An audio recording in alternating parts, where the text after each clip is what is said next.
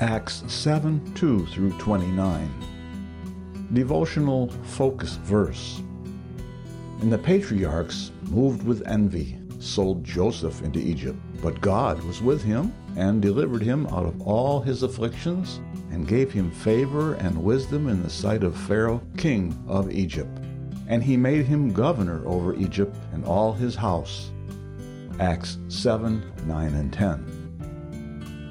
While attending university, I had worked for a local business for about six months when a new manager was appointed, a man who was younger than me.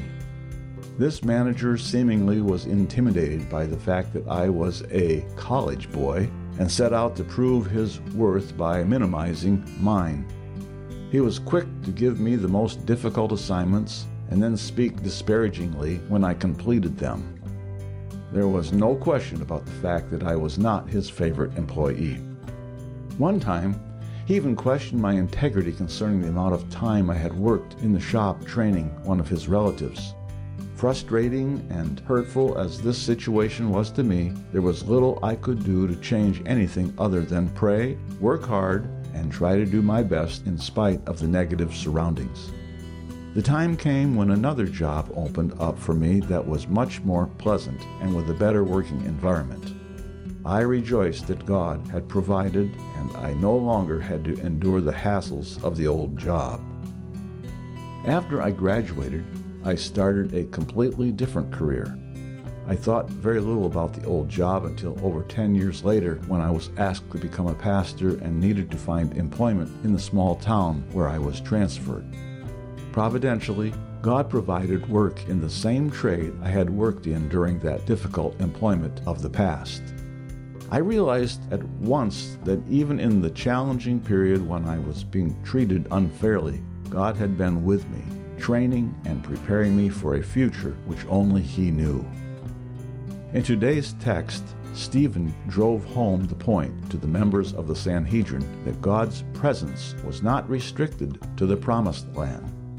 Though Joseph had to endure being betrayed by his brothers and sold into slavery in Egypt, God delivered him out of all his afflictions. The truth Stephen illustrated that day through the example of Joseph was demonstrated in my employment situation as well. Just as God was with Joseph through his many challenges, God was with me. Just as God had a purpose for Joseph, God had a purpose for me. I have been reminded many times over the years that God has promised to be with us. God has a plan for our future. It is not only in the blessings and good times that He is with us, but also in the trials and difficult circumstances. Even when it is not evident to us, God is working for our benefit. Challenging situations and individuals will come and go in our lives. But God will be faithful to deliver and put us exactly where He desires, for His purpose and glory as we faithfully serve Him. Background information In this portion of Acts 7, Stephen commenced his address to the members of the Sanhedrin, who were to judge the false accusation of blasphemy. See Acts 6:13 by giving a historical summary of God's calling as illustrated by the lives of Abraham and Joseph. This spirit filled deacon began by outlining the call of Abram into a covenantal relationship with Jehovah, including geographical details and quotes from Genesis that were familiar to all who were listening. He continued with a patriarchal genealogy specifically noting the prophecy of future Egyptian control that began with the sale of Joseph into slavery in Egypt by his brothers.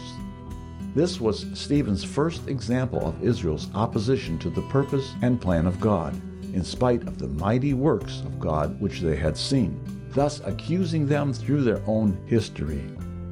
He reminded the religious leaders how God providentially used what Joseph's brothers intended as evil toward Joseph to accomplish good both for him and for all his family, as well as succeeding generations. He summarized how Joseph was promoted, his family delivered from famine, and justice and mercy served. Stephen then summarized of the birth of Moses, a Hebrew child adopted into and educated in Pharaoh's household, and his calling as a deliverer for Israel. Stephen characterized Moses as being mighty in words and in deeds. Verse 22. While the biblical account does not record much of Moses' young life, Jewish historian Josephus notes his prowess as a military commander and leader, which was evidently a fact known to Jews of Stephen's day. Stephen was careful to make clear God's faithfulness to every generation from the establishment of the Hebrew nation through their deliverance from Egypt and entrance into the promised land. In the Hebrew history recited in today's text and in the following verses, Stephen went on to make his contention that the rejection and crucifixion of Jesus was a continuation of the Jewish rejection of God's plan for them as a nation. Conclusion God was at work in the lives of Abraham, Joseph, and Moses, as well as the generations in between them. Because of God's faithfulness and mercy, we can trust that He is also at work in our lives no matter what circumstances we face.